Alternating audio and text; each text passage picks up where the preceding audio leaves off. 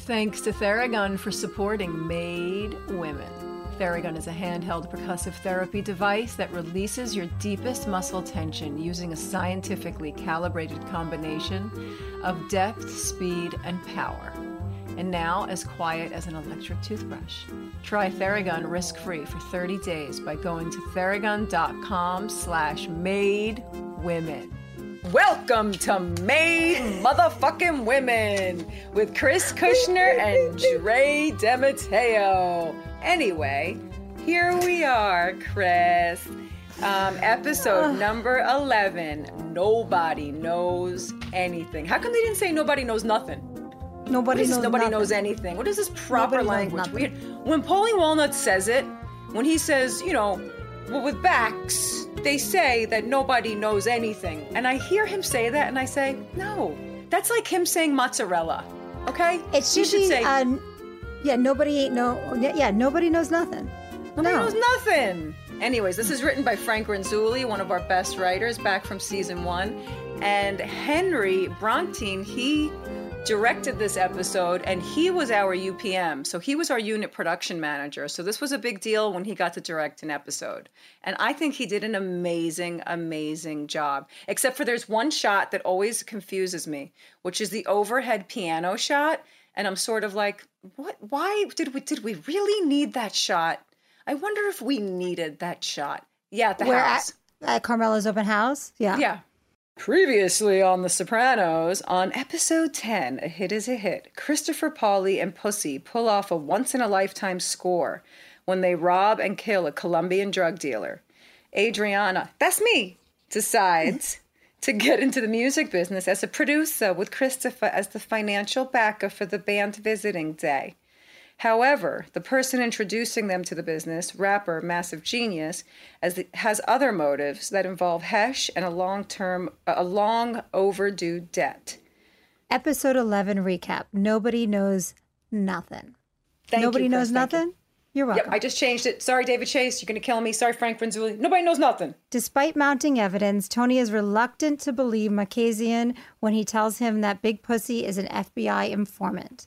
Makazian, humiliated after getting arrested at the brothel and living under the crushing weight of gambling debts, commits suicide by dr- jumping off a bridge. Jimmy is caught up in an FBI raid and is back on the street very quickly. Tony believes him to be the informant clearing Big Pussy, at least in his mind. So it comes as a shock when Pussy goes missing. Olivia is furious that Tony sold her home. While she's complaining, Junior decides it's time to make his move, and Mikey has to hire two hitmen to take Tony out. This partic- particular episode started off so playful and then, like, bam, totally serious right in. You know, like, first it was, uh, who was that character? Mop and Glow dude? The doctor. Oh, yeah. I mean, love they're at the brothel, and the mo- and they're like, you know, I guess Big Pussy was having sex at the whorehouse, Mm-hmm. has a heart attack, right? Or no, no, no. I mean, No. has a heart attack. What am I talking about? C- pulls his back out. I was having a heart attack when I saw Mister Doctor fucking Mop and Glow. Mop and glow. Oh my god, That's classic called- Sopranos, by the way. Classic Sopranos, classic, like, uh, I mean, what was he Jokes. mopping? okay. Um, yeah, okay, that, so we're at the brothel. scene- They open up in the brothel. yeah. To- Um, uh, Sariko's in heaven. And then um, Marquesian, Marquesian, am I saying that correctly? Marquesian. Makazian. Call him Vin. I call him Vin. I don't. I've, I never related to his last name. Let's call him Okay, John Vin. Heard. Because guess Oh, what? John- that actor, Great. he's so good. I mean, one of the greatest. And that must have been a tough kill for David because he was a fantastic, fantastic actor. Yeah. Um, he yeah, was that at was a- that. He was at that whorehouse, right? He came out in that first scene. I was he there? I think he. I, I I think he shows up in the end where you Mm-hmm. see him in the back, and something's brewing. I think in my mind Yeah. something's brewing because Yeah. we don't, you know, as we get into the show, we don't know if his ploy to snitch on Pussy is to um, relieve himself of his debts or if it's actually because he wants to protect Tony. Because I do think he loves Tony. I think he, yeah, to, you see that when he's trying to relate and he's trying to, why are you so mean to me? I mean, I'm jumping ahead now, but there's that conversation that he has to Tony with like, you know, Yeah. oh, he's, he's, he wants to connect with him and he doesn't feel respected in any way. Yeah. But, um, so then they jump to that card game four days later, which is kind of funny that they did like a time lapse. For me, what stood out right there, the feds rated it, and it was, um, I guess, Pussy and Jimmy were the ones who, who both got arrested, right? And but Pussy ran. Pussy ran. Junior says, We don't run. It's embarrassing. Love that line. But the fact that true. Pussy, wait, wait, wait, wait. The fact that Pussy ran when he just hurt his back gives you a little more uncertainty. Is his back really hurt? Is that is this all part of the, you know, the ambiguity of the episode? Because he was running. Yeah. And So you can't really tell when he's running if his back is bothering him. You just can tell that the motherfucker can't breathe. He can, well, he's overweight, so you don't know if it's overweight. Is it a back Yeah. issue? And it's funny the way the two men, Jimmy and um, Pussy, they both relate. I mean, they, they both react to the feds totally different. One runs, and the other one's an asshole. Yeah. You know, and you see like, so which is the one you think that? Which I feel like it was giving you like a little clue back then, because the person who's an asshole feels. I mean, now knowing that he was the rat, or He didn't have to be- run. You know. Jimmy didn't have to run because if he's Exactly. really working with the feds, He could he's be asshole. protected. Yeah, he, he's protected and he can act he can act you know so we don't know we still don't really know we're not really going to know have real answers probably till season 2 i would say about the whole situation but uh i found there was one thing that was really interesting by the way when jimmy altieri gets out who's joe Badalucco, who was our prop guy on the show i think i've told you that before which explains why his acting is a little different from everybody else's acting. He's a little more he's a little more stiff, but they loved him and they gave him a part on the show and he he crushed it. People love stories like that, though. You know, like yeah, it was cool. it's He was it was cool that he was on it. But he uh he makes a comment at, at the um in, in Tony's laundry room. He says I told them that I that that place that that thing was there when I rented the place. Um, meaning that he rents the Bing. So the Bing is his? Jimmy Who's the Altieri. no, they weren't at the Bing. So when they were doing the card game, is that what you're talking about? They Yeah, were. where were they? They were. They weren't at the Bing. That's what I thought too. And then I did a little research. They were at some random like bar that they have in the back house. Yeah. No, no, no. that Ooh, I wasn't the Bing. can't wait till everybody comes down on the cast member from The Sopranos for not having her facts straight. No. I love it. No, I don't know because maybe I'm wrong. I could be wrong. Maybe what I read was wrong, but that's what they were saying that they were at some other bar. I That makes know. total sense because I was thoroughly confused and I went back and I looked and I thought, this looks just like the Bing. I'm totally confused, but I need You know- I would need to go back and look again. Yeah. Anyways, okay, so let's go. Let's go back. Uh, To Bada Bing. Where are we? Where are we? We're at the Bing. They now we're at the Bing. Every yeah. Vinny gets out. He gets out. of I'm calling him Vinny, of course. Um, Pussy gets out. Um, he's he's farting. They're still making fun of him. The guy's out of breath, lifting his dick to take a leak. uh, I like that line. That's cute. The guy's That's out of breath, up. his dick. Yeah, yeah. um, I think they're all but they're all busting his balls. But do, do do they realize at that time that he pussy got out really quickly? Like, do, do they realize that, or are they just like?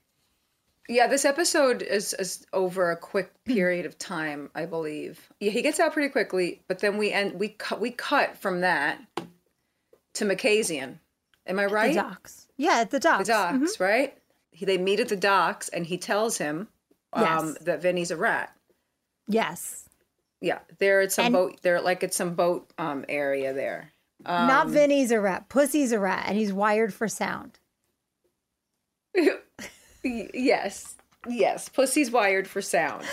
I think Let me ask you a question, Chris. Is your pussy wired for sound? Because I'm curious. my pussy's wired.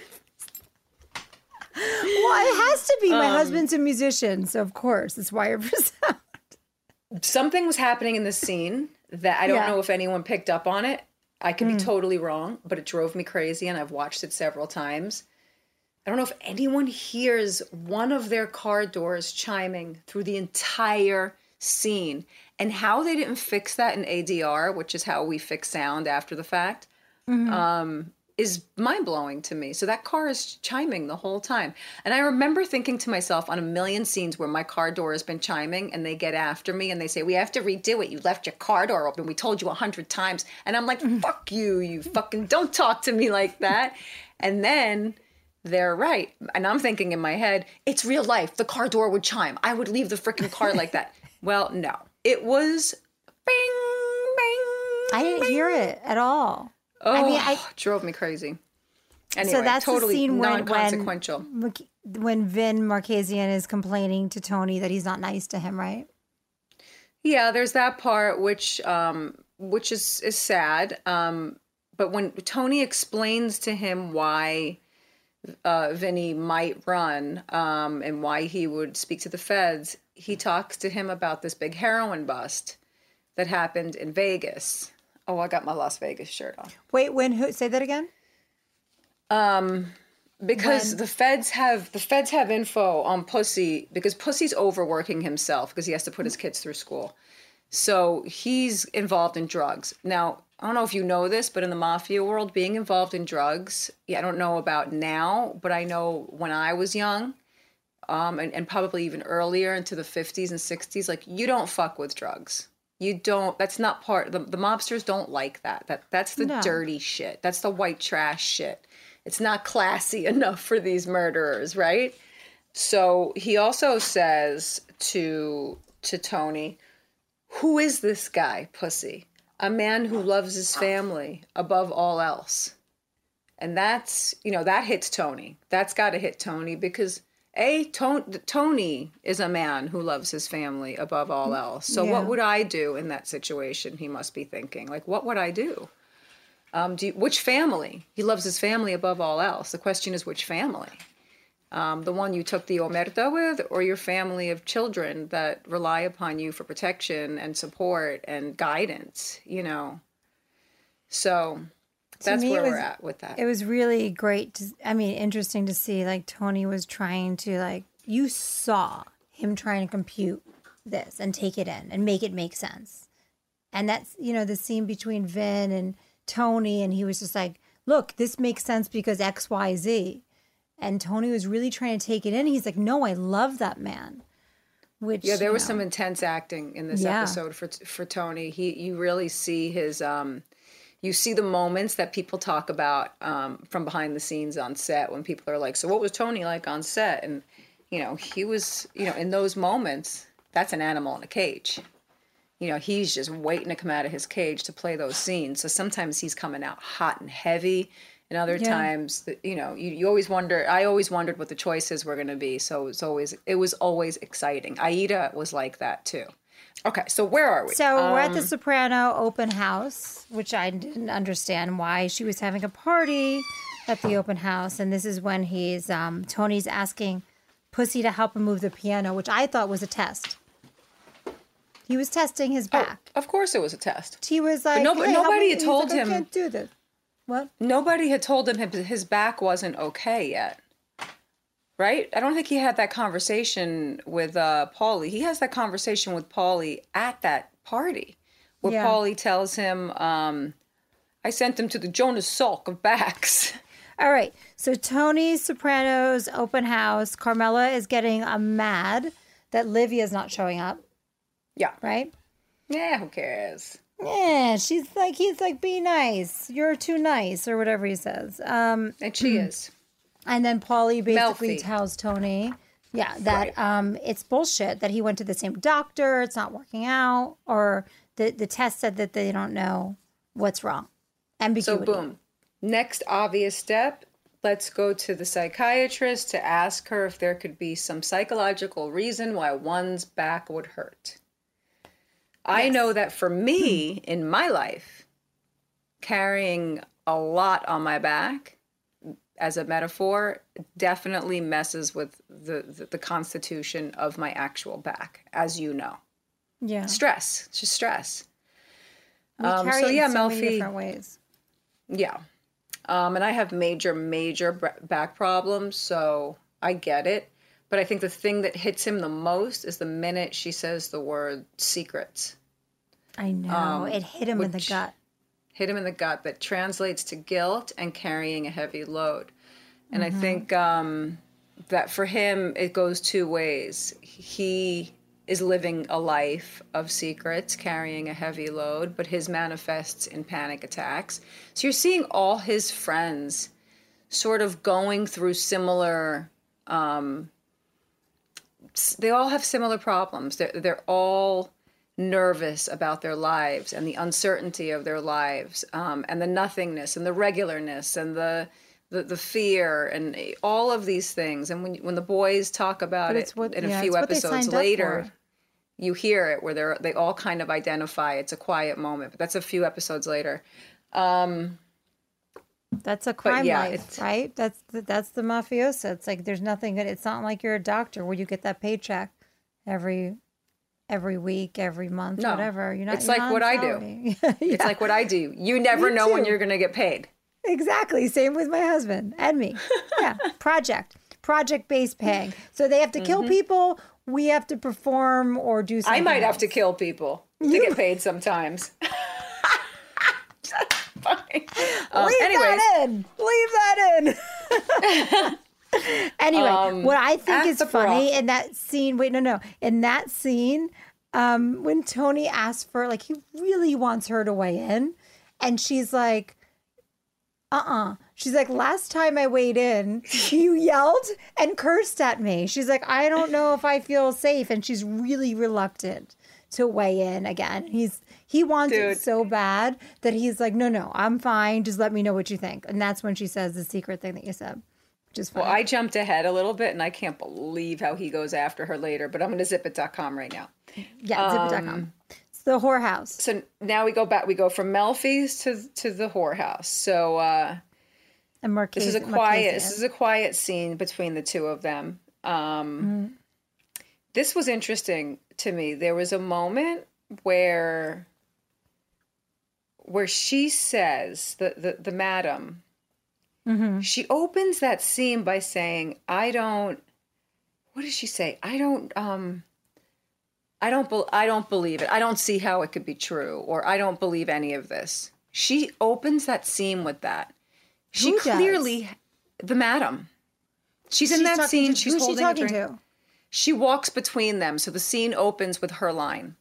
Oh, about uh, pussy. Yeah, Vin yeah, is on the couch, Tony standing up, um, and she walks through the scene and says, I don't see how any of this could be true. I don't know exactly what her line is, but it's something along those lines.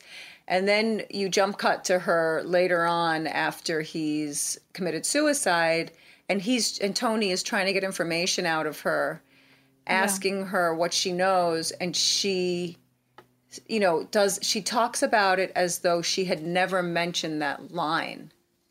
And I felt like that might have might have been a glitch, might have been a leftover, but I can't imagine that the show would ever do such a thing because they're so Mm-hmm. they were so meticulous.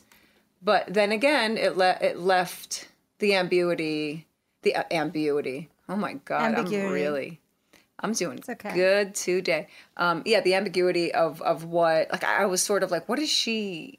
It's like she's changing her story slightly. Well, it's just showing also the relationship between Vin and that madam, and he really I, is that the scene where he really shows his connection to her. He's talking to Tony. Um, Tony's asking for the 302, right? He wants proof. Oh, yeah. he wants He wants concrete evidence.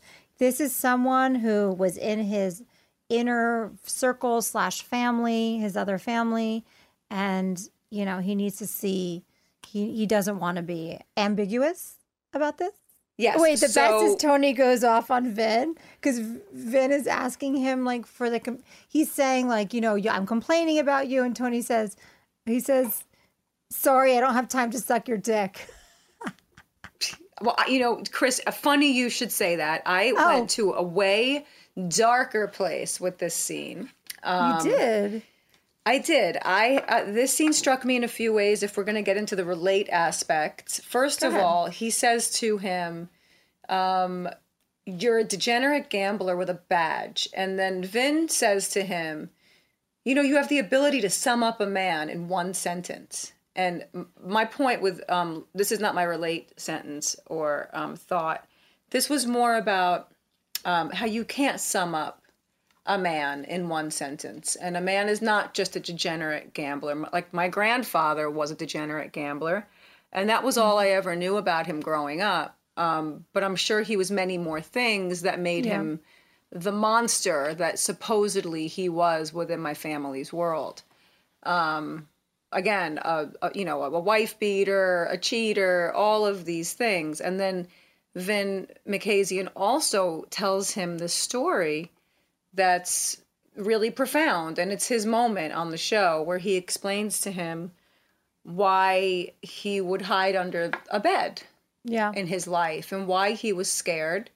And I don't know if I ever told you a story about me when I was little with my parents having an enormous fight when I was little. And um, there was a gun. I will say that there was definitely a gun and a crazy mom. And I know where, was, I know where you're going with this. Go and she um and people are going to be mortified by the story, but you know what? It's the truth and my mom actually writes about it in one of her plays. So I have no problem telling the story because all of our stories are kind of up for grabs. But yeah. there was a gun. She grabbed it. She said, "I'm gonna fucking shoot you," because he was cheating on her for a, a, moment in time. He wasn't a big. She was cheater. talking. She was talking to your father she was talking to my dad. She was screaming, "I'm gonna, I'll shoot you with this gun." First, she was trying to, to swallow a bunch of Tylenols, which that wasn't going to work. Um, and then, and then she saw the, the gun. So she knew where his gun was that he had it hidden. She grabbed it. Now I'm a little girl standing at the very end of the hallway, and I'm watching this go down, and I'm like, she's going to shoot my dad. I loved my dad. I love my mom too, yeah. but I was like, she's going to shoot my dad. So the minute he got the gun away from her and he put it down I snuck in, grabbed the gun, went I into my closet, and this is when we moved into Manhattan, into Aretha Franklin's old house, which is this is a nice Wait, you little re- respite. This is a little respite from the the, the, the drama of the story. It was Aretha Wait, Franklin's apartment. You told me this story before, you totally left that part out. That's it was huge. Aretha Franklin's house. Oh my god. Okay, go ahead. Yeah. So um she was we had bought she was out of there. It wasn't like she yeah. was like hey do you guys want to rent my house from me while i'm out of town? Airbnb? No it wasn't like that. Um, so i didn't have my nanny or my grandma there. We weren't used to living in Manhattan. I always lived in Queens. So when we went we went into Manhattan, during that Manhattan time, my parents were tearing each other to shreds. And what this meant for my mother, having witnessed her own mother getting the shit beat out of her by her husband and him cheating, like this meant a lot to her. But as an 8-year-old child, which was me, 7-year-old child, I didn't know what was going on. I didn't know any of these things. Um, again, nothing is black and white. Um, there's a, a, million colors to how we all arrive at the place that we're at, where we're there hurting people. So I take that gun, I go into the closet, and because my nanny wasn't there, because it was the the New York house, and because my grandmother wasn't there, I was home alone. And both my parents left, forgetting. Mm that there wasn't a nanny and they were all filled with their drama and everything that was going on. They had no idea where I was. I woke up the next morning with the gun, like this, sleeping. Oh my god! To my, oh to my, my tiny little head. Uh, you can so, tell me this story. This is like only the second time I've heard this, but I still have the same reaction for you, and I can't believe that you turned out the way you did, having had that. Just you saying. Mean, you mean totally I mean, normal? Because I'm fucking normal. No, you should be. You should be in a fucking mental hospital. no, just... because you know what, my my because you know you know why I'm not in a mental hospital because nothing's black and white, and because there is so much uncertainty, and I didn't know a lot, but I was lucky enough to have two parents that took responsibility for every well, goddamn the thing difference. they did that was yeah. damaging because they had never been their age with a seven year old child being cheated on for the first time. Like, my mother had never been in that situation. My father had never been in that situation. Do we make shitty choices in life? Fuck yeah, we do it a lot. But it's how you walk through it and how you come out of it. and how you you you change and how you learn from it and they did you know what i mean Yeah. so so You're i right. couldn't look i mean the damage is done when you're a child for sure because your subconscious is completely tampered with and there's nothing you can really do to unravel that Mm-hmm. without years of therapy which you know I, of course i went through years of therapy i mean and meditation. not? You're, I mean, why not? You're, you're a meditator. For me, if someone takes that, you said that your parents took the accountability and the responsibility. It doesn't matter. It's almost like it doesn't. You can get through it, whatever it is, as an adult. Maybe not a child, but like you, you were an adult when they took accountability. For so for that, I was that's older. Healing. That's healing. I was much yeah. older. But I will say that when I had my own children, I had to revisit all of the ideas of forgiveness that I once had that I put mm-hmm. away because now I didn't feel as forgiving because now I'm with two little children with two little hands and mm. just they're vi- I mm, I will start to cry you know I will with mm. all their vulnerability and the thought of ever fucking leaving one of them or forgetting about one of them or anything like that, you know, scaring them with a fight, um, arguing with a man in front of them that would scare them in such a way that they would ha- lose faith in the human interaction. Um, Yeah. All of these things, like, it would it, it, it crushed my soul. So I really had to revisit Yeah. even though I knew that nothing was black and white, and even though I knew that she had made her mistakes and has to live with her own mistakes, my mom being my mom being that person in that situation, my dad included, um, there's a there's a there's an element of you have to forgive, but but it's you know i watch my mom now who i think i've explained on here she's brilliant brilliant mind. And i only bring her up because of livia because we're relating to things. And Yeah. because her mother she considered her mother to be livia to her. Um, and i'll explain how and i have before but i'll mention it again because it's really relevant to this episode. But um, i always forgave my mother for everything because of the mother that she had um, but does it make it excusable? No, it does not, especially when you look at your, my son looks just like me.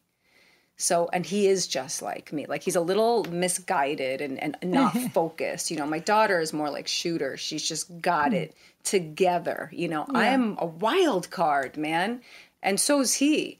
So trying to figure out how to parent him is really interesting. Um, and I know. I know about me- that. I've got the same. You got, and they're the same. They have the same name. They have the same name. I mean, Our Waylands. Blackjack, two Waylands. Yep. Uh-huh. It's always a learning. It's always a learning process. this takes me to Carmela walking into Green Grove. Oh, this scene. Um, This scene is the scene that this is why I was leading into the whole mom narcissist, um, the way mothers have power over their children. And she says to her, You are bigger than life. Tony would rather die than see you get hurt. And he says, You don't, she says to her, You don't ha- know the power you have. yeah. Um, I I love the think- way she's sticking up for Tony. By the way, Carm, like you see Yeah. that love. She wants the relationship. She wants him to have a healthy relationship with his mother. She wants his mother to treat him right, and she's just manipulating the hell out Well, of them. if he had a different mother, there would be, have been a good chance that he might have might have even gotten out of the business. I mean, my dad's whole family they they stayed in the business. Um, some of them did, but but uh, my dad got out of that world um, because he had a, a woman that was like, forget it. You you you mess with this stuff, you're out Yeah. you know because of my father like i'm not i'm not marrying my father basically um but the whole bigger than life thing and she i thought this scene was really um this scene was heavier than a regular livia scene Yeah.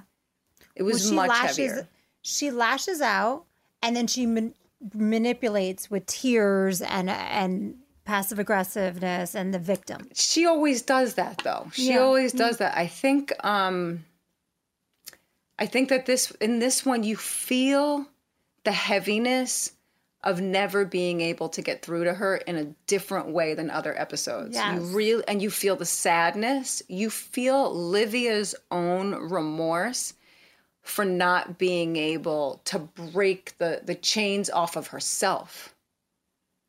I felt that. I felt that in her performance. I could be crazy, but I felt that. Um because I this is still the, thought this she is was it. thinking about her. Everything was everything that Carm tried. She went in there trying to help, trying to help Tony, trying to help Livia, and Livia was every little word that Carm said that could have been like when she said the um notion about like oh you have a companion in junior and she's like what are you talking about um i'd rather what does she say something about she gets defensive thinking that her and junior have a relationship and she's Yeah. like you know my husband was a saint and she keep, and carm is just defeated she is just constantly like there's no use okay you know but that no- was the for of all Olivia scenes, this was the one where I was like, you really f- felt like she was in. Um, she reminded me because all kids are all little kids grow up as narcissists. You know what I mean? Yeah, And totally. To a degree, because Well, it's me. It's son- about me. And how, how can I get what I need? And how am I going to manipulate you? And how- my, you my really son's 12 felt he's her. a master manipulator still Yeah, my oh mine Yeah. too. But um, Yeah. you really, really feel her as an inconsolable child for the 1st Mm-hmm. time, as opposed to, I didn't. I, I I know she was manipulating in this episode, but I felt her more as a inconsolable child than the master manipulator in this particular scene. And everything's about to change now. This is a setup for 12 and 13 where holy fuck, she's going to do she's going to mastermind um her entire she's going to backtrack, she's going to do all kinds of snaky um things here. But anyhow, with that character and, and the, the power a mother has over a child, it really is um, immeasurable and priceless. So you we have to be so so so so careful how we treat our babies. And I feel like I mess up all day long. I feel like I'm long. always messing up. i know it's You just know. like every Oh, they- and my boyfriend's rubbing my leg like you are, honey. It's okay. he's like it's okay they'll be fine i promise He's rubbing my leg. He's like, it's all right. It's all right. You're a crazy mom.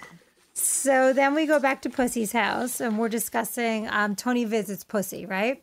He's talking Mm-hmm. about the college tuition and what a good looking son Pussy has. Mm-hmm. He's cute. He is cute. You know what's gr- what was interesting to me about Pussy says to Tony something I don't have the exact quote, but he says, "I'm not going to let my son get fucked like I was, like I am." Like he everybody wants a difference for their son, for their, you know, so he's, and he's telling Tony that, and Tony's his boss. You know, he's basically kind of leashing out a little bit to Tony, like, this is not what I, this is not what I wanted from myself or, nor my son.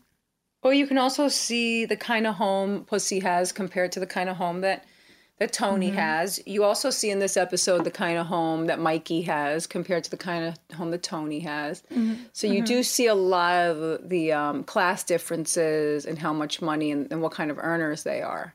So the fact that Tony that that that uh, Pussy's running running heroin, you know, that's a big deal. It's a big deal in that world. Yeah. And then he's basically saying that things are happening. Tony's telling him he's got options. He goes, Um, uh, he, he says, uh, he goes, I got things.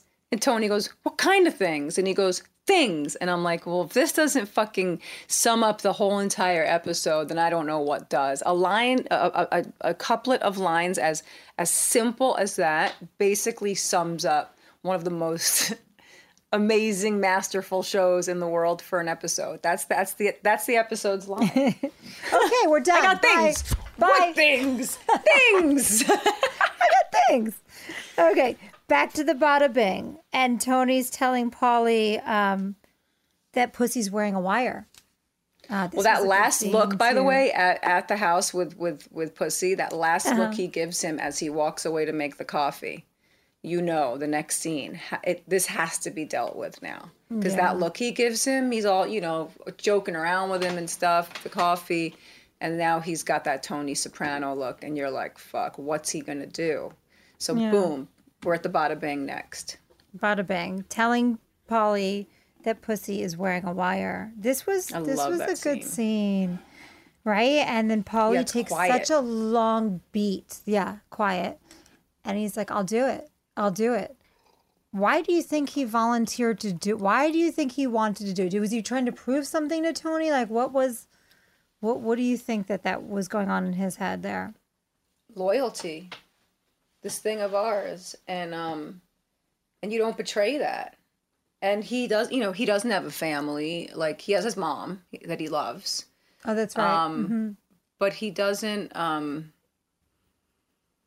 i think you know that a rat is a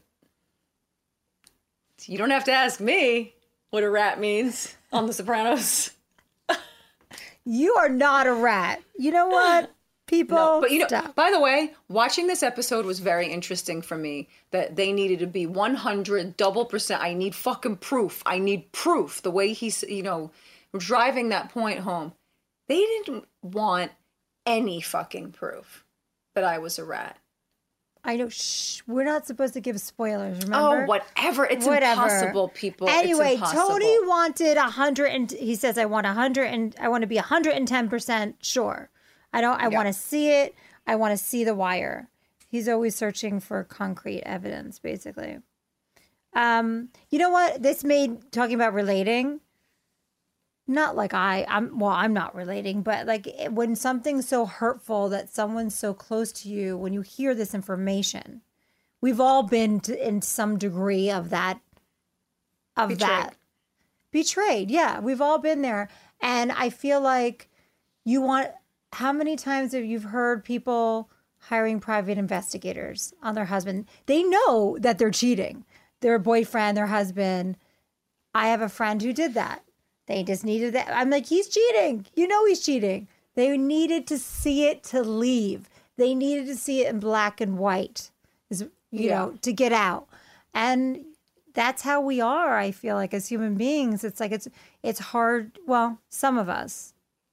Well, this is a, a this is a point where he, he's just not going to go for the uncertainty. He can't kill a family member in that kind of uncertainty. Um, But you know, this is what David Chase does, and he's done it throughout the, the whole entire series, down to the very last scene of the last episode. And that's the beauty because you get to really, um, you know, that's art. Art isn't you know art's never going to give you the answers but it's going to make you think i, I would hope i think think about it for weeks and have dreams about it and everything yes okay tony learns that livia is um, visited is often visited by junior and he's telling the administrator that the house is sold. It's a funny scene. He's Yeah. sad. He comes in there with such a sadness about him. I was I, I was also in that scene like hmm i wonder what that what the what the prep was for this scene because he came in there with a with um with a sadness. Well, for me, that scene was about. I find I found it peculiar that she was. They were talking about Livia, and he was like, "She's not doing." I don't know what he said, but her comment was, "Oh, she's doing great. She's exercising in the pool with all of her friends." So it just shows you that she's manipulating them constantly. With this place is horrible. How dare you throw Oh, me yeah. in this place? And and the administrator is saying. Oh no, she's doing water aerobics or whatever. I don't even know what she yeah said. it's further rejection of of your mother and Yeah. again the relate for me yeah. as i've told you about with my own mom is oh you know her mother rejected her because she was so because she was just like livia just like her um and then my mother tried to be the opposite of that so she tried to become a career woman sort of thing and an artist. So she also ended up rejecting everybody in the midst of doing that. Um, that kind of rejection leaves a kid always trying hey you know trying to find a way for that mom to pay attention. And Yeah. the truth is i never got she never fucking paid attention until i ended up in the same industry she was and i was famous you know but that's not true. That no no no that's not true. It's not true. It was way before that when i was 21 and when she took responsibility for for all the bullshit. But um but i did i do relate to to that that that element of mm-hmm. you know having to be self-consumed. Otherwise you feel like you're not you know you feel like you're not breathing to a degree. It's survival. It's it's yeah. total survival on their end. Um you know my mom wasn't a narcissist but her mother she considered her mom to be a narcissist we all had narcissistic qualities i mean we yeah. all do um anyways wait wait hold on um, the one the one thing in that scene which took me out of I mean, I kept on going back into like what they're being what the scene was about. How large was that desk? She was like this. Why? I love like her who plays that character too. Oh my god, she looked like forget a her little name. tiny person with She's this tiny. little desk. No, no, no. The desk was was up to oh, here I didn't know her. Oh my god! I was like, I couldn't keep my eyes off of that desk. I was like, I why did notice. he choose that? Was that a was that a choice or was that just a happenstance? I don't know. That's her little office. Oh, and then he brings her Mario Lanza CDs, um, and he says that yeah. Lanza is the cure for her depression. Um, and that's sweet. And he's always trying to bring her things to capture her love and her attention, and nothing, nothing seems to work. You know, no. my mom would do that with her mother, and nothing worked. It was she. I'm disgusted. If anything, I'm it makes it worse. Disgusted. Yeah, yeah, she would just. I can't stomach these people. Like she talked just like Livia. It was amazing. I loved her. I mean, I, I loved her because she was a character. You know what I mean? Yeah. She was yeah. funny, but for my mother, it wasn't funny and it's it's no coincidence my mom now has dementia because i think she's like i can't face the fact that I, I probably wasn't the best daughter and i wasn't the best mother and i'm like ma you did the best you could can you drop the dementia act let's move on mom let's move on anyways um not you mom I, i'm talking about you to your mom but go well, ahead. I would like to. Um, I would like to take a sponsor break right I now. I would too. Mm-hmm. Chris, I gotta take a break. Just give me, just give me. Oh God. Oh. Okay, okay, I won't. I won't. But I'm in so much pain right now. Please, I just wanna, I just wanna stop recording for five minutes so I can go sit with my Theragun. Oh my God, you're crazy. I need to break up everything that's in my shoulders right now because I'm suffering from a terrible headache, and I know that if I work on my traps with my with my my faithful Theragun, that I will not have a headache anymore and I can continue um, recording. But right now, I, I, will stop. I know I'm being uh, intrusive, and and I will. I will put my Theragun away. you know how much I love my Theragun. I know. Anyways, you are um, obsessed. Um, yeah, it's you know it's all about breaking up all of that stuff in here so that you can feel totally free. Oh, Namaste. Alive again. Um, so I might take a little break um, from recording just so that I can work on my neck and break up all the muscle tension with my my um, my handheld percussive device. Is that okay with you? You do that. You do that. Okay, thanks. Thank you. Thank you. Oh, and by the way, they're also our sponsor, in case you guys didn't know. my we favorite. It's my favorite sponsor. Mm-hmm. Okay, I'll get back to work. I do enjoy my proof panties. Now, let me explain to you about these panties. I am not on my period lo- right now. I love when you say panties. Panties. I call them panties. Is that okay? Is it wait? People call them something different. Am I underwear, like in a time underwear? By the way, when you you're addicted to these things, and I I'm new to this whole game, and I'm like oh, eh, eh, thinking it's gonna be like uncomfortable. The softest, most comfortable. I want to replace all my underwear with them. Go ahead. Well, that's what I'm saying. I am wearing them now because I just I like to wear them all the time. Anyways, I'm wearing them right now because that's my go-to grab panties these days, especially in quarantine while I'm just chilling at home and I'm hanging out and I just want to be comfy. But I also realized that with this particular brand, um, Proof, I can wear them with my jeans and I'm not even wearing the G-string version of the panties. I'm wearing the regular version and they don't give you panty lines because they're seamless. Oh, really? So yeah, I, I am obsessed with my proof panties, and I just wanted to make a joke about the fact that I might just pee my pants right here because I can't get up during the podcast. oh wait, but the, oh, the other thing about these panties, I just have to say it because it's important to me because I'm really digging them. No, I know you're like obsessed. By the way, you're. I'm obsessed. I know. I know. I have an I obsession. Know. This um, is like the proof. The proof panty has a has a, a patented um, pad in there um, called Leak Lock, and it's way different because I've tried every single period panty on the market. Why these didn't exist when I was a young kid, I'll never know. When I was roller skating, I didn't have leak proof panties. I mean, please. When I was dancing, like when I was a kid, like these are great for little girls, you know? The, the Leak Lock um, patent, the thing about that particular thing is that it is not toxic. And a lot of the the panties that I have tested and gone through that Mm-hmm. are these period panties, a lot of them are toxic. Um, they have toxic chemicals that are actually against your vajay. No nasty chemicals.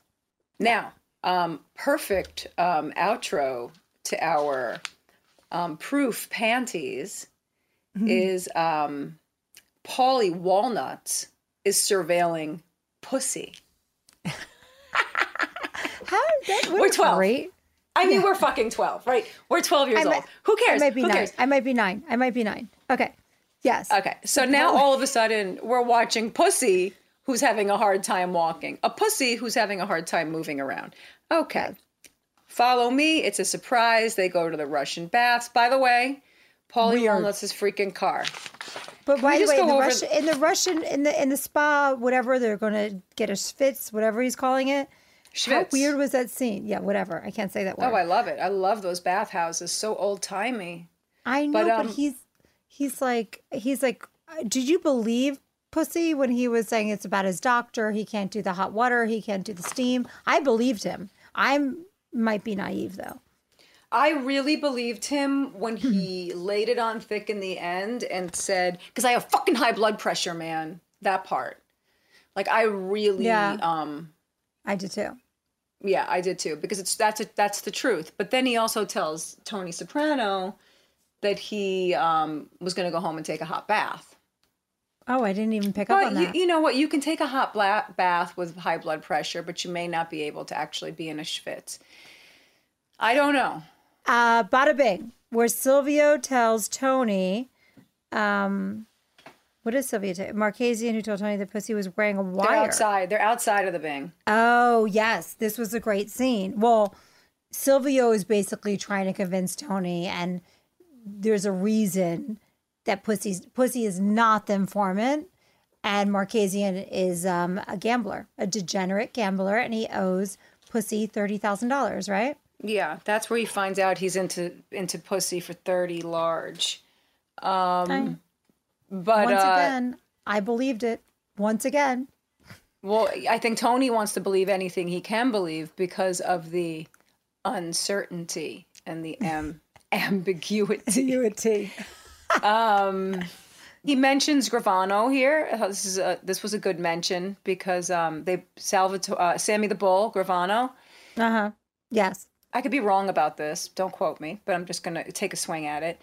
But I think he was one of the highest ranking um, members of the five families to ever break his omerta to uh, to talk to the feds. Now, okay, both Sammy the Bull and um, Big Pussy have the same name, Salvatore. Both of them have the same name, and um, they were both running drugs. Um, I mean, Wow. uh, Gravano's biggest claim to fame was that enormous ecstasy ring he was running, and he made millions. Um, but he took down Gambino. That was his uh, his underboss. But I don't really know. I don't know the story about how the other families felt about the drug ring. I don't. Re- I don't know a lot about it, and I'm I will be learning more about it as we go along because now I've my interest has been piqued, and you know me. So then we go to the kitchen, which I like to talk about Meadow being sassy because I have a sassy daughter. She's so She's sassy real now. sassy. Oh, mine is. I mean, I was even and Meadow with the with the comments, uh, but Tony brings it right back in. 1954, no more sex talk. Simplicity. That's what he wants. Yeah, I can dig it. I mean, I can dig it. I, you know something? I'm the one. I am with my mouth. I am the one parent who never had to talk with my kids. Oh my God, are you serious? Swear to God. You don't need actually. Petrified. You know what? I take all that back. You don't need to. Your daughter is like She's the most innocent little girl in the She world. knows everything about everything. She learned it in that filthy school. The inside of her locker, sketched, etched in big letters, says "suck my dick." Horrible. Um, so I didn't have to. I was like, "So you know a lot?" And she's like, "Yeah, I know everything." I'm like, "Mm, "Thanks. I'm happy we didn't have to fucking talk about it." Okay. no, your So now is she's allowed just- to watch TVs that have themes of of um, sexual um, talk to a degree. Yeah. Um, but he, no, Mr. Littles can't know anything yet. no, your low guy. No, he's but too Tony's is innocent. your Tony's yearning for an. Um, my neck's hurting me. Where's that Theragun? what the I fuck is that Theragun, Brandon? I miss talking Okay. about it. Uh, yeah. Okay. But Tony's yearning for a more innocent time. Always. Always. He's 1954. He just doesn't want to talk about sex. Everything has to be concrete, innocent, that whole thing. And then we go Aren't to we the Brit- all yearning for a more innocent time? I am, especially right now. I always am. Yeah. I always am. I want. I yearn for a more innocent time with an elevated consciousness. Interesting. We go to the bridge where Makazian kills himself. Well, what surprised me in that episode, I, I don't know if that stuck out to you, but he was in a rush. He's in the car, he's in traffic. Why are you in a rush to kill yourself? Is it have to be at a certain time? Like, do you remember when he was like on that bridge? Yeah. I, I think it was on a bridge or, yeah, it was on a bridge, obviously. Um, but he was like in a rush in traffic and then to pull over, I'm like, what is he doing? And he Again, gets out and then know. jump. No, another you don't- it abstract painting. Another Sopranos abstract painting. totally surprised me. That choice by David Chase or whoever to make him be in the in a rush in traffic just to kill himself. Like, wow, Yeah. what a what a roller coaster, right? Do you think that maybe Tony had such a disdain for him, aside from the fact that he was someone who couldn't control himself? Tony's very much in control in a lot of ways, as much as he can be, Yeah, um, which is why the panic attacks bring him to a shrink because he's like, I need to be able to control this. This is too much for me. Um, do you think that he doesn't like him because he's disloyal to his own kind, to the Force? And Tony would never be disloyal. maybe he looks down um, on that. Yeah, I never thought about that. Maybe he looks down So- upon him for being that type of rat. So then Yeah. um, Tony gets the call about Makazian's suicide. And um, basically, they're saying that's their only shot to know if Pussy was really the rat or not. So they'll never know. Ambiguity, Yep. Right? Uncertainty. Uncertainty, and ambiguity. And then they're at the whorehouse, and Tony and the madam are talking. And Tony's trying to get information out of her. Yeah, and she, like I said earlier in this, in the opening shot of the, uh, uh, of no, not the opening shot, but that shot between she and, and she and um, she and Vin and Tony. She says, "I don't, I don't believe it to be true," um, and then she doesn't reveal anything else in that final scene. So she must know something. Anyhow, um, she says, "Who wouldn't want to sleep with their shrink?" The look he I gives her. know. It's so good. Yeah. And but she did say he trusted you, Tony, and Mm. and you always you always know where you stand. That's why. Soprano. That is why when she says that, he always trusted you. I feel that he did set up the sting. You know what I mean? Because I feel like I felt his That's guilt. interesting. And I was like, he did it. He always trusted him and he set up the sting. He took away the one thing that he said meant a lot to him. So it's like Vesuvio. Mm-hmm. Yes, it's exactly like Artie Hmm. and Vesuvius. Yes, and he and so he was sitting there in that world of guilt again, not knowing, and he fucked up. He's making these choices, and he he did the wrong. You know, he reacted, made the wrong call once again because well, we can get there in a second, but so now we're at um, Green Grove. and she's a complete miseria in this in this scene. And um livia called um junior in an emergency to come there because she needed somebody to cry to about the fact that he sold her house that tony soprano sold her house. And she believed that he was going to be floored by this the way she was. And when he said well what the fuck else was he supposed to do with it? I know. Um he, she he didn't pivots he didn't co-sign her craziness. Yeah, No, and she pivots big time. Um, and she switches gears like this, and um, and she just happens to mention in a very sidewindy, circuitous way. well, I suppose they didn't want to meet at my house, all of the the capos and stuff. And then she tells him that all of these um, moms have been moved into Green Grove, etc. And of course, of Well, course, that- Junior thinks that he's been that this is a ploy to take him down. And he's been left out of all this information. And later on you'll you'll hear that conversation come up again by the end of this season. That Um, house, the house sale for her meant so much, and for her, it was to it convinced her to manipulate Junior to react to Tony, and that was it. It was like it was the last straw. She's had enough, and that's when she knew what she was doing. She knew that Junior was gonna make make a call. she says he says she he comes in about Johnny Sack he comes in with his mohair suits and his shoe lifts and and Junior goes shoe lifts suits pleurisy I can't fucking deal with it pleurisy I, I- mean I he's love when- so funny um, yeah. Um, I like when he says something. Well, he she's talking.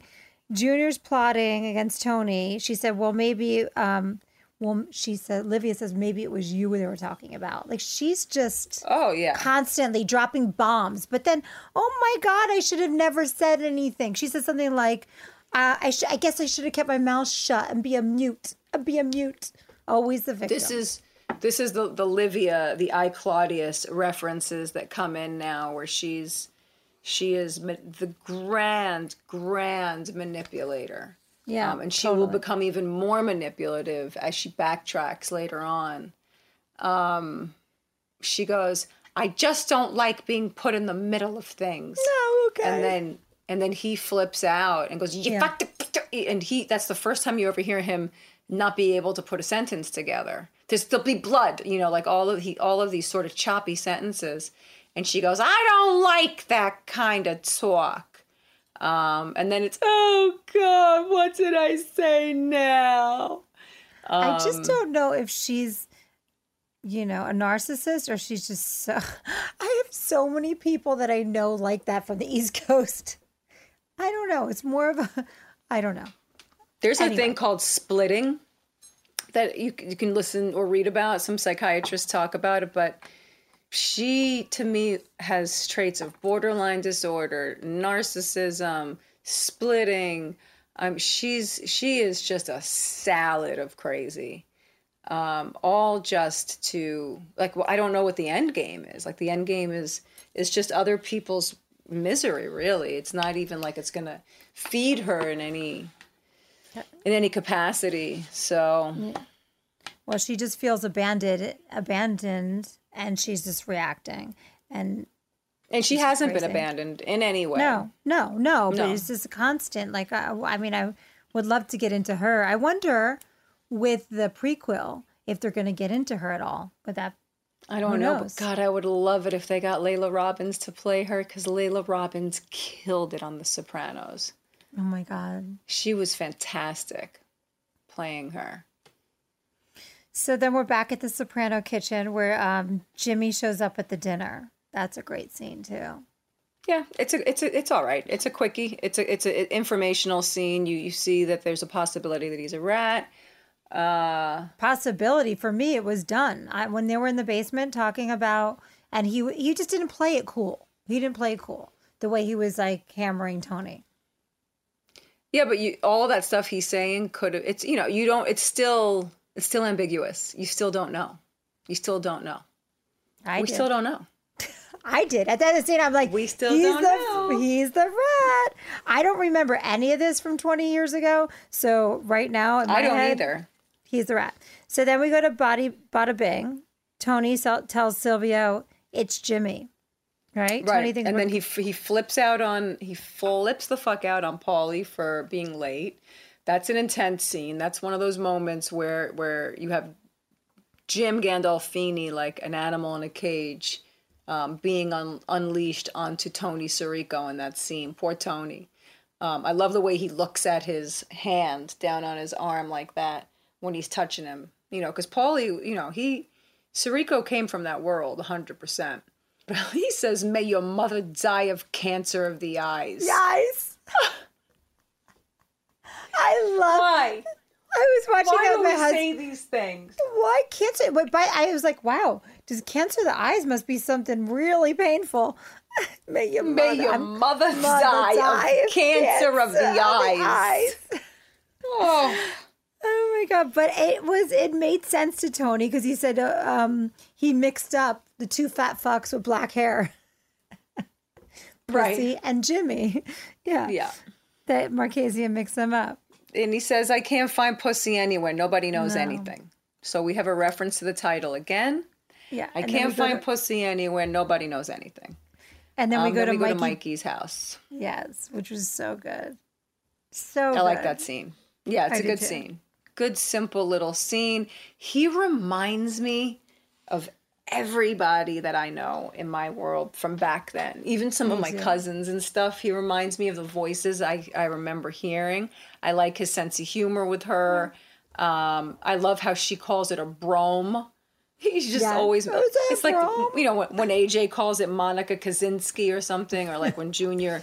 When Junior calls it the Escovedo brothers, I just like when they make mistakes. The best line of that whole entire scene were, "Were you the stupid when I married you?" Yeah. Were you the stupid when I met you? I also can't believe how stupid the two of them are. I know, I know. He tells her. He tells her. But that's so real, man. You know that jackass like that. I mean, I feel like I knew so many of those is- types of kids from Jersey Shore, where I went to college, that were that were like that. Yeah, I mean, come on. Christopher would never have told me. And he was at the level of a Mikey Palmisi in certain ways. My, Christopher was deeper, but he was that right hand man to the main boss. Um, he would have never told Adriana, ever. There's something really pathetic about Mikey Palmisi, though. You know, he just like he wants to gossip. He wants his chick to be like, "Oh my God, you're going to be next in line." So he's gossiping to her, and like, Yeah. of course, she's going to be at the nail salon or somewhere, telling Oh, somebody. Oh my God, It's gonna happen. Of course, You know what else I thought about Michelle San Pietro? that's her name. That's her name, Michelle San Pietro. I I think I ended up hanging out with her a bunch when we when we were doing the show. I believe that, but I did notice she had a nice tushy. I liked she was cute tushy. with her little red hair and like, oh my God, I need a Yep, new car. I need a new I car. loved was her. like, Anyways, last scene. yep. Take it to the bridge. Take it to the bridge. It's very. I love it. It's very peaceful. It's a very peaceful scene. It's it, to me, it feels like the the calm.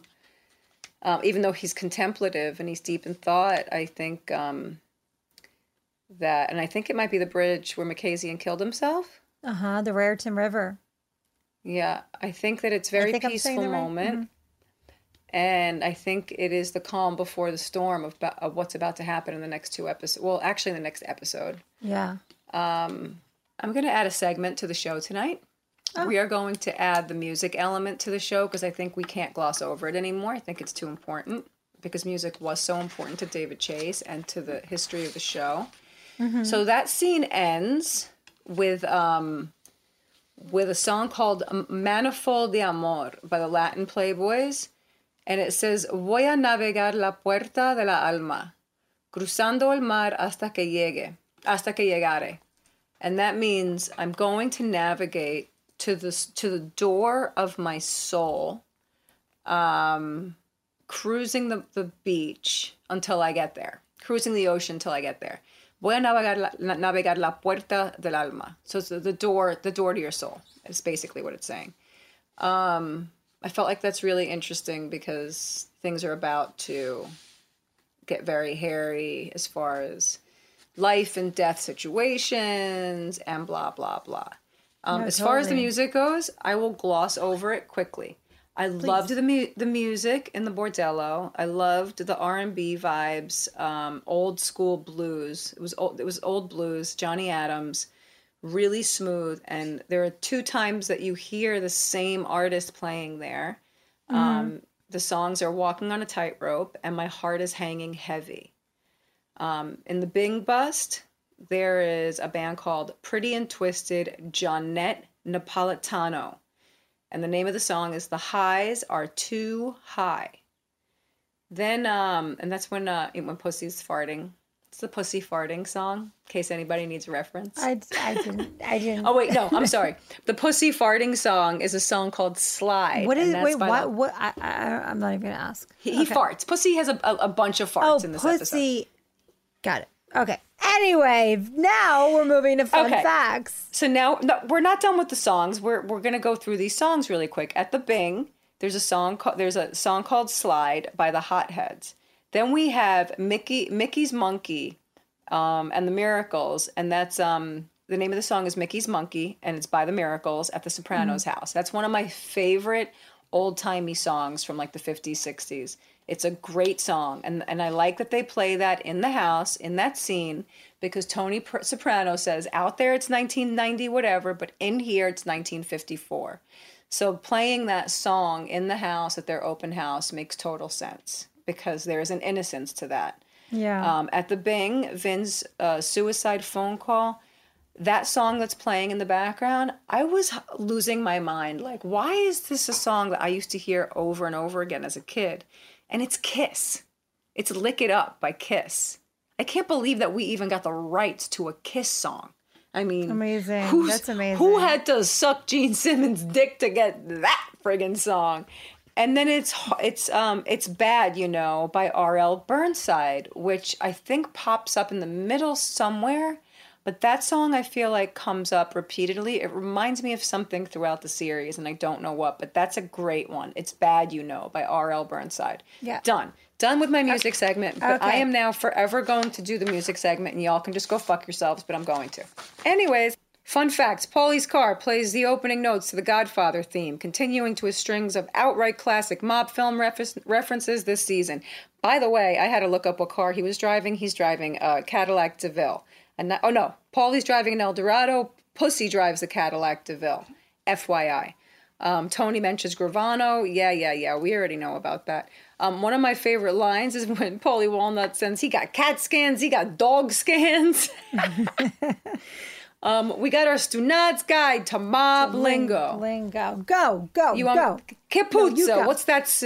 What is that fucking smell? That's what that means. Madon means my God. Madon. It means the, the Madonna actually. Um, The and the. Malocchia. The Mo- Malocchia is actually spelled M A L O C C H I O, and that is the evil eye when someone Every- puts a curse on you. Or you, if you're playing pool, you do you do a cross before the like the hole when you shoot the thing, so no one gets it in your corner. Just so you know. I I didn't know these things. No, I did- wear I horns. I wear By the way- fists. I I wear this thing. I go like this. I go like this.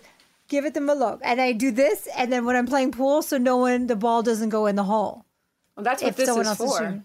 I know. I go like this, and I go like this, and I do a cross in front of the actual pool, and it I always did works. not know these things. Just so this is this is my own my own my own craziness. All right, who got whacked? We all know. Well, we don't, we don't, nobody got whacked. Makazian committed suicide. Yeah. Um, Gu- Guido, Guido Chic. Chic. Forget about it. Who cares? It's all about Car- Who Carmela's hair in this episode. No, and it's and- all and about his. It's Paulie's maroon Puma suit. Nope, nope, nope. The Prince of Sopranos, your man, was wearing the best tracksuit. Did you see Oh, the short like, sleeve one again. He's worn What? that before. The short sleeve tracksuit. No, it wasn't short He's sleeve. It was long. No, tree. no, no, no. It was a long sleeve. It was awesome. Oh, yeah, oh, I it was good. It was. I- good. I It was felt like It Vinny- was like baggy. I don't know. I loved it. not Vinny. Um, what's his name? Uh, Sirico looks so sharp in his maroon Puma suit. That was my What- favorite. but his his pants were pulled up so high at the. He was at the spa, and I was I like, you know, he had his know. wife beater on, and his pants were up here. Oh my god, Uh-huh. it was so funny. I love the fashion here. Okay, what's on the menu at Vesuvio's? It's easy this week. Prosciutto, rigot pie, and cannoli. Hmm. Rigot pie is one of my favorite things in the world. I And that's know, ricotta pie for you guys who don't understand what, what rigot pie means. Rigot. And that I is do- a cheesecake. It's an actual cheesecake that is not an American style cheesecake. It's Italian cheesecake. Cannolis, we love it. And now we're done. And I'm going to go get in bed and nurse my fever because I feel like shit, everybody. But thanks for hanging with us. And keep on listening to us and keep on subscribing and link in bio and bloody blue blob. Subscribe, this, subscribe, YouTube. subscribe. Subscribe, all those things. Five stars, six stars, 35,000 stars. You know, we love you guys. Subscribe and like our videos, please. Okay. Yes. Go ahead. Well, that's it for today's episode of Made Women. A big thank you to all of our listeners for tuning in. Please remember to subscribe and listen for free on Apple Podcasts or wherever you get yours from. and join us next week when we look at episode 12, Isabella, where we'll see Tony become infatuated with a mysterious raven haired temptress who was moved mm. in next door. Okay. See you on the turnpike. I'm out. Made Women is a Cavalry audio production, produced by Brandon Morgan and co produced by Margot Carmichael. Executive produced by Keegan Rosenberger and Dana Bernetti. Executive produced by Drea de Matteo and Chris Kushner. Edited by Podblade.